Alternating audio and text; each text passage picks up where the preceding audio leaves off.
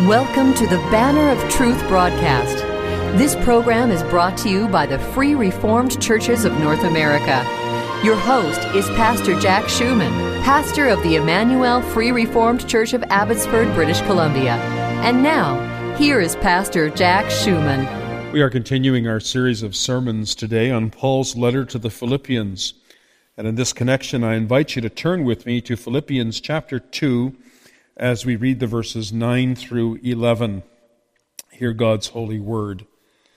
Therefore, God also has highly exalted him and given him the name which is above every name, that at the name of Jesus every knee should bow, of those in heaven and of those on earth and of those under the earth, and that every tongue should confess that Jesus Christ is Lord to the glory of God the Father. So far, the reading of God's holy word. May the Lord bless the reading and the preaching of his word to our hearts. Dear friends, everyone loves a rags to riches story. One of the most famous of these in English literature is Oliver Twist by Charles Dickens. Oliver Twist was a young orphan boy in England who escaped the rigors of the workhouse only to find himself in the company of young thieves and pickpockets, recruited by the Jew Fagin and his counterpart Bill Sikes. After suffering many trials and setbacks, Oliver is eventually adopted by a wealthy man and goes on to inherit a great fortune. But the best rags to riches story was written by God Himself, and it is recorded for us by the Apostle Paul in Philippians 2, verses 9 through 11. The Apostle Paul had been exhorting the congregation of Philippi to pursue after unity. In verses 1 and 2, he describes what this unity looks like. It involves being like minded, having the same love being of one accord, of one mind. He then goes on to provide four motives to unity consolation in Christ, comfort of love, fellowship of the Spirit, affection, and mercy. And then in verses 3 and 4, he outlines the attitudes that are necessary in order to achieve this unity, doing nothing through selfish ambition or conceit, in lowliness of mind, esteeming others better than oneself looking out not only for his own interests, but also for the interests of others. Well, now to close this discussion, Paul in verses 5 through 8 holds up the Lord Jesus Christ as an example by tracing the steps of his state of humiliation. And his point is that we, if we are ever going to achieve unity in the church, its members must imitate the Lord Jesus Christ, especially with respect to his humility. But this is not the end of the story, so to speak. For after his great humiliation, Christ experienced great exaltation. From rags, Christ went on to enjoy great riches. And it's to this part of the story that we now turn our attention with the Lord's help. Our theme is the glorious exaltation of Christ, and we'll consider, first of all, the sacrifice he made, secondly, the name he was given, and thirdly, the glory he received. Paul in our text describes God's exaltation of his Son, the Lord Jesus. He writes, Therefore God also has highly exalted him. Now, the Greek word that Paul uses here is huperoupso. And this is a compound word, meaning it's made up of two separate words the word huper and upso. Now, from the Greek word huper, we get the English word hyper, which is often used as a prefix to mean greatly or excessively. In this case, the word means greatly or super exalted, literally hyper exalted. So God greatly or hyperly exalted his Son. Now, why did God do this? Well, Paul tells us in verses 6 through 8. There, Paul writes that although Christ was in the form of God, and did not consider it robbery to be equal with God, nevertheless he made himself of no reputation, taking the form of a bondservant, and coming in the likeness of men, and being found in appearance as a man, he humbled himself and became obedient to the point of death, even the death of the cross. Christ humbled himself by becoming a man, by suffering, and by dying on the cross. Now, that was the greatest humiliation imaginable. Why? Because Christ descended from the highest height to the lowest depth. Paul says he was in the form of God, and he thought it not robbery to be equal with God. In other words, he says that Christ was God. But what did he do? Well, he who was God became a man. And not just any man, but the lowest of men. He became what Paul calls a bondservant and even subjected himself to the death of the cross, which was the greatest humiliation, the most humiliating, the most painful, the most cursed death imaginable. Now, there's no greater humili- humiliation than this. And now, as a reward for this humiliation, the Father exalted his Son. Now, that this is the meaning is clear from the very first word of our text, the word therefore. Having traced the various steps of the humiliation of our Lord in verses 6 through 8, Paul goes on to say in verse 9 that therefore God highly exalted him. The Father exalted the Son because the Son humbled himself before the Father. And so we learn here that God delights in humility. In Psalm 138, verse 6, the psalmist writes, Though the Lord is on high, yet he regards the lowly, but the proud he knows from afar. Why does God hate pride and delight in humility? Well, because the proud tend to vaunt themselves against God, which God hates, whereas the humble tend to submit themselves to God, which God loves. What is more, humility accentuates the great distance between God and us. The more humble we become, the more God is magnified, and nothing delights God more than to be magnified. In ancient times, when you came into the presence of a great king, you would have to literally lie on the floor before him with your face to the ground. And that was because this is the lowest posture one can assume. It's a posture that speaks of complete and utter submission and lowliness, and it conversely exalts the one in whose presence we come. And so it is with respect to God. God delights in humility because humility magnifies him. And those who magnify God will be exalted. Don't we see a beautiful example of that in the parable of the publican and the Pharisee in the temple? Jesus says in the temple there were these two men. There was a Pharisee and a publican. And the Pharisee stood and he prayed to God and he listed off all of his supposed virtues. I fast twice a week, he said. I give tithes of all that I possess. But the tax collector stood afar off, Jesus says. And he would not so much as raise his eyes to heaven, but he beat upon his breast and he said, Lord, have mercy upon me, a sinner. And yet Jesus said it was the publican and not the Pharisee who went down to his house justified. Why? Jesus puts it like this For everyone who exalts himself will be humbled, and he who humbles himself will be exalted. Now, this is repeated several times in the New Testament. In Matthew 23, verses 10 to 12, Jesus says, And do not be called teachers, for one is your teacher, the Christ. But he who is greatest among you shall be your servant. And whoever exalts himself will be humbled, and he who humbles himself will be exalted. And in Luke 14, verses 8 through 11, I won't read the whole thing, but at the end of that passage, Jesus says again, For whoever exalts himself will be humbled, and he who humbles himself will be exalted. Now, James says something similar in James 4, verse 10. Humble yourselves, he says, in the sight of the Lord, and he will lift you up. And Peter in 1 Peter 5, verses 5 and 6 says, Therefore humble yourselves under the mighty hand of God, that he may exalt you in due time. And so the point is that those who, like Christ, are humbled will be exalted. Those who humble themselves will be exalted by God. Now, what a powerful incentive we have here to be humble like Christ. Humility is despised by the world.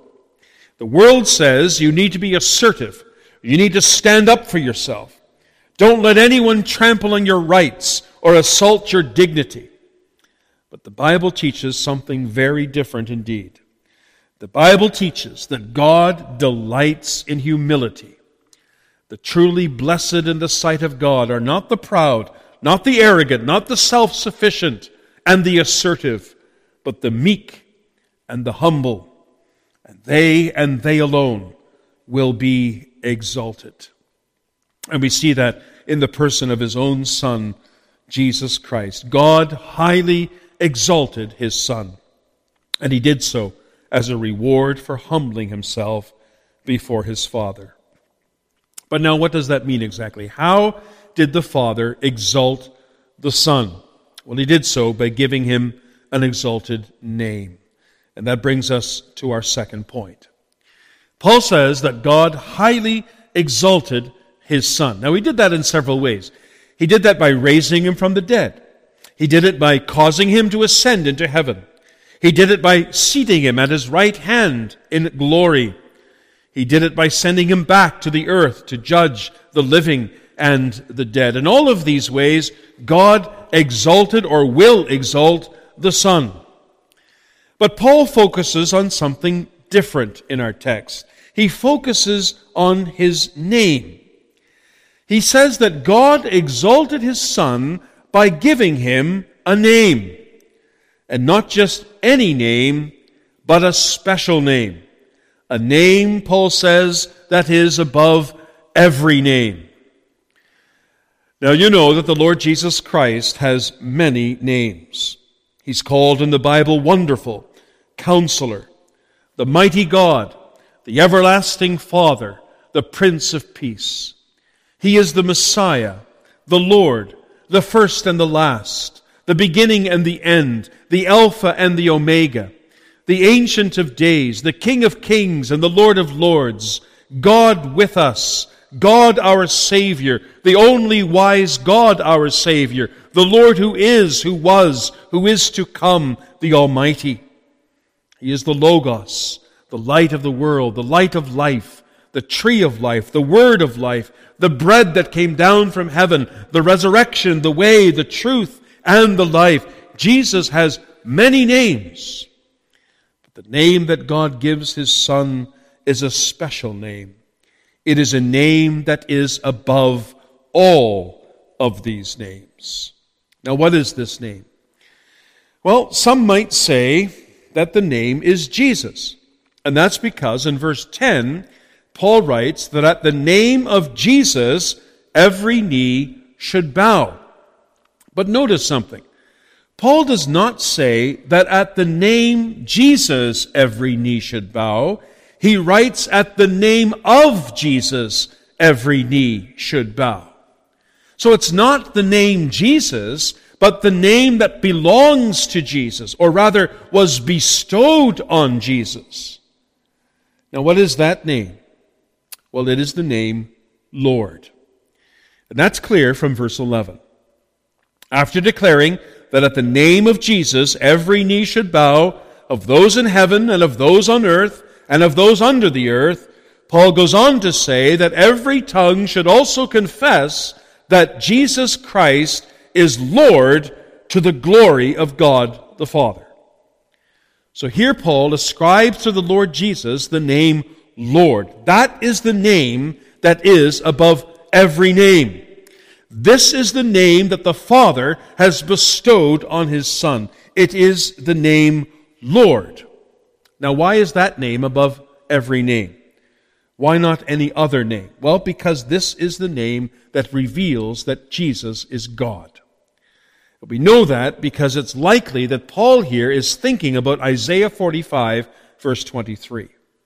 There in Isaiah 45, verse 23, Isaiah quotes God himself as saying this To me every knee shall bow, every tongue shall take an oath. Now, Paul takes those words spoken by God himself and he applies them to Christ. And he's saying that by giving him the name Lord, God is declaring his divinity. He's declaring that his own Son is God. So we see here how wrong it is for Jehovah's Witnesses and Christadelphians and others, it is for them to deny the divinity of Jesus Christ. If God Himself declares Jesus to be divine, how dare anyone deny it? To do so is to call God a liar. The point is, God highly exalted His Son, and He did so by giving Him a name that is above every name, even the name Lord. Now, it's not hard to see how this name exalts the Son. No one was ever given that name before. Oh, yes, the emperors of Rome took that title to themselves. They even demanded that the citizens of Rome address them as kurios, which in the Greek is the word for Lord. They wanted to be gods, and they wanted to be worshipped as gods, but they were not gods. Every one of them were weak and sinful and fallible men who made mistakes and who died like all other men and their names live on only in the history books. There's only one person who has ever lived who has the right to be called Lord, and that is our Lord and Savior Jesus Christ, because he received this name from God himself.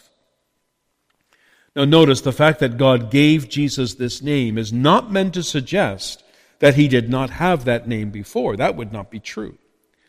For Christ had this name from all eternity, for he was God from all eternity. He is the second person of the Holy Trinity. But now this name will be known to all men. All men will know that he is Lord. And they will acknowledge this by bending their knee before him and confessing him as such before the world. Now that brings us to our third and final point. Paul says that God the Father will exalt his Son for a purpose. What is the purpose? It is so that before him every knee should bow. Now, to bow or bend the knee is to adopt a posture of reverence and submission. Every knee will bow in submission and reverence before Christ. Yes, every knee. And Paul specifies here of those in heaven. That's referring to the good angels and the saints who have gone on before us. He speaks of those on earth. That refers to those who remain on earth when our Lord comes again. And he speaks too of those under the earth. That refers to the demons and the damned in hell. They will all, Paul says, bend the knee before Christ. What is more, they will all confess him to be Lord. Now, some, for example, the angels and believers, will confess this willingly and gladly and joyfully. But others, like the demons and the damned in hell, will confess this unwillingly. It will be, in a manner of speaking, wrenched from their very lips. But they will confess it, whether they want to or not. And you say, when will that take place? Well, in a sense, this happens already now. Believers confess that He is Lord right now, and they live that way. But this will take place in full when our Lord comes again on the clouds of glory. Then, as all men are summoned to the judgment seat of Christ, and as they behold Him seated in all of His splendor, glory, and majesty on His throne, even the wicked and unbelieving will have no choice but to cry out, Jesus is Lord. Yes, even his enemies will bend the knee and confess his name. Why? Because they will see Christ descend from heaven in glory and majesty. And when he does, there will be no denying it. There will be no denying who he is and his name. He is the Lord of glory. And they will confess him as such, even though in this life they opposed him and hated him and fought against him. Dear friends, this will mark the culmination of our Lord's exaltation. Our Lord's exaltation began with his resurrection from the dead. It includes his ascension and his coronation and his being seated at the right hand of his Father, but it culminates in this confession that he is Lord. Now, there's a wonderful comfort in this name for all believers in Jesus Christ. My friends, if Jesus is Lord, then we have a King in heaven who will defend and preserve us against all of our enemies. And we have many enemies, don't we? We think of the world and the devil and our own sinful hearts. Sometimes those enemies can be very powerful, even too strong for us at times, and we can feel like we're losing the battle. But then we remember that we have a king in heaven, a Lord who is fighting for us, and he shall overcome, and the victory will be his. And therefore we have nothing to fear. He will continue to gather, defend, and preserve his church until he comes again. But this name not only comforts, it also demands. For if Jesus is Lord, and He is, then that means we must believe on Him. Believing on the Lord Jesus Christ is not an option. It is a command. God commands all men everywhere to repent and believe on Him. He says, Turn unto me all the ends of the earth. He says, This is my beloved Son. Hear Him. Believe on the Lord Jesus Christ, and you shall be saved. Oh, my friends, have you, have you done that? Have you repented? Have you believed? Have you turned to the Lord? Have you embraced Him as your Lord and Savior and King? You know, to fail to believe on the Lord Jesus is an act of disobedience to the King of Kings that will not go unpunished. The Bible says that those who refuse to bend the knee before him in this life will bend the knee before him in the life to come, but only it will be too late. And they will cast, they will be cast into outer darkness, where there is weeping and wailing and gnashing of teeth. And there they will remain for an everlasting eternity. But my friends, it is not too late. And still the door to the kingdom of heaven is wide open to you. And the Lord Himself invites you to come in so long as you repent and believe on his name. Oh, will you do that today? Do not delay. Tomorrow may be too late. Repent and believe, and you shall be saved. But furthermore, if Jesus is Lord, then we must also live for him. You know, there are those who say that we can accept Jesus as our Savior, but not as our Lord. We can do that later when we're ready to do so. In the meantime, we can live in our sins. But that is utterly false. Jesus cannot be divided up like a pie. He is both Savior and Lord. And if He is your Savior, then He must also be your Lord. And that must manifest itself in your life. If Jesus is your Lord, that means you must submit to Him. You must do what He says. You must obey Him in all things. You must keep His commandments. Are you doing that? Oh, make no mistake. You will either confess Jesus as Lord in this life, or you will be forced to confess Him in the next. And then the time of grace will have passed you by, and you will be cast into hell to all eternity. And so listen to the words of our text. God has highly exalted His Son, so that every knee may bow before Him, and every tongue may confess that He is Lord. But the apostle goes even one step further. Not only does he say that God highly exalted his Son and gave him a name that is above every name, he goes on to say that he did all of this to the glory of God the Father. Now, this is not at all what we might have expected. We might have expected that God would exalt the Son for the sake of the Son. After all, he was the one that accomplished the will of the Father. He was the one that suffered and died for the sins of his people. But Paul doesn't say that. He says that the Father exalts the Son so that he himself might be glorified. And we're reminded here, aren't we, that within the Trinity there is a perfect bond of love. There's no competition for glory between the Father and the Son. No, they delight in each other and are continually seeking the glory of the other. But why does Paul mention this? Why does he even speak of the exaltation of Christ? What does this have to do with church unity, which is what he's been talking about in this chapter? Well, don't you see it? What Paul is saying is this He's saying that the key to church unity is not only to be humble like Christ, it is to love one another and to seek to exalt one another, just as the Son exalts the Father and the Father exalts the Son. The pattern for our conduct, especially in the church, must be the Trinity itself. How we relate to each other must be patterned after how the Father relates to the Son and the Son to the Father. One writer writes this, and I quote In these verses, the Apostle Paul invites us to honor each other above ourselves, reflecting the mutual affection of the Father and the Son, and by implication the Holy Spirit, and their delight to enhance each other's glory. Well, my friend, is that true for you today? Are you seeking to exalt your brother and sister in Christ more than yourself? If you're not, you're not of God. For those who are of God are like him. Well, you say, how then can we do this? Left to ourselves, it is utterly impossible. For this, we need grace.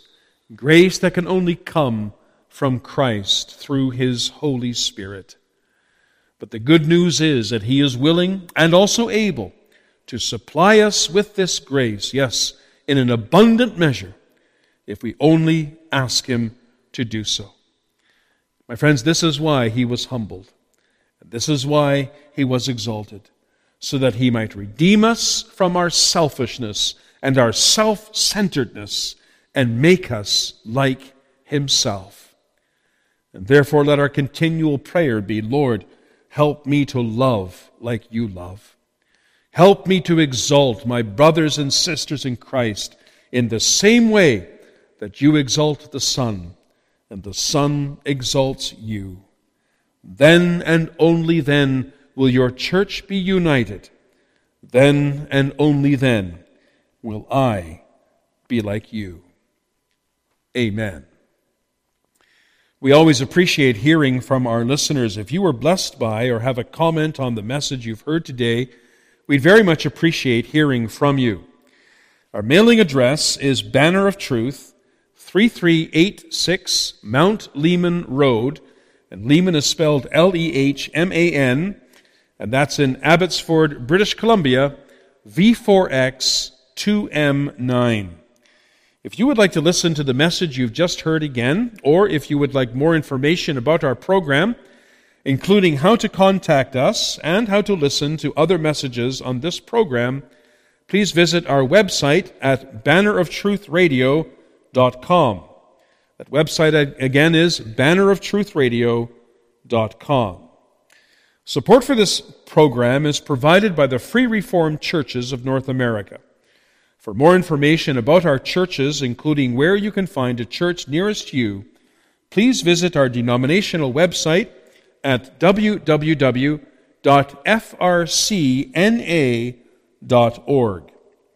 Your financial support for this program is welcome and deeply appreciated.